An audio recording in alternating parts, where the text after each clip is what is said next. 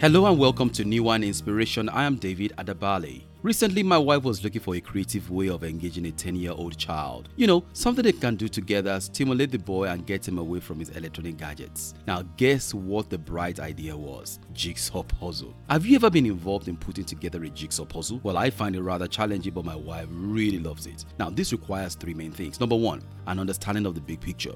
Number two, patience to continue putting together the pieces. And number three, seeking the revelation of the big picture. Now, this is what the book of Revelation is about. Remember, this is the book of revelation of Jesus Christ. Jesus that is already existing, like the big picture in the jigsaw puzzle. And as we study it, we're able to bring together the pieces of the jigsaw and we see a revelation, an uncovering on Jesus Christ. The Bible also says that there is a blessing for those who read, hear, and keep the things that is written in this book. Revelation chapter 1, verse 3. Now, with that backdrop, let us look at the revelation of Jesus Christ in chapter 16, the seven bowls of the wrath of God that was released on the earth. These are the final sets of God's judgment upon the earth during the season of the Antichrist that makes way for what is known as the Battle of Armageddon. When the first bowl of God's judgment was released on the earth, foul and loathsome sore came upon the men on the earth who had received the mark of the beast and worshipped the image of the beast. When the second bowl of judgment was released on the earth, it caused the sea to become blood as of a dead man,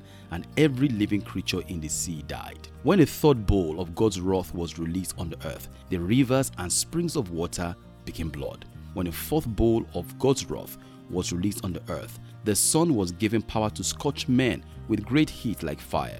The Bible says that despite this, the people that were affected did not repent or give glory to God when the fifth bowl of God's judgment was released on the earth. The throne of the beast, who represents Satan's interest on the earth, and his kingdom became full of darkness. When the sixth bowl of God's wrath was released on the earth, the great river Euphrates and its water was dried up. And we also see here demonic forces performing signs. This made way for what is known as the Battle of Armageddon. When the seventh and final bowl of God's judgment was brought on the earth, such a mighty and great earthquake as has not occurred since men were on the earth took place and more. Now, what does this mean for you and I? Number one, our God is in charge and is sovereign, so worship Him and reverence Him in your heart. Number two, God is a God of love and a God of justice for those who do not put Him in His rightful place as Lord and Savior. Number three, in Christ, you and I are safe and secure in God's love. This is the blessing that God has made available for us. So continue to abide in Christ. I encourage you to read this chapter through the lens of Jesus Christ, experience the revelation of Christ through it, and enjoy the blessings available to you in it. I pray that you and I continue to abide in Christ, enjoy God's love, and stay away from what does not please Him in Jesus' name.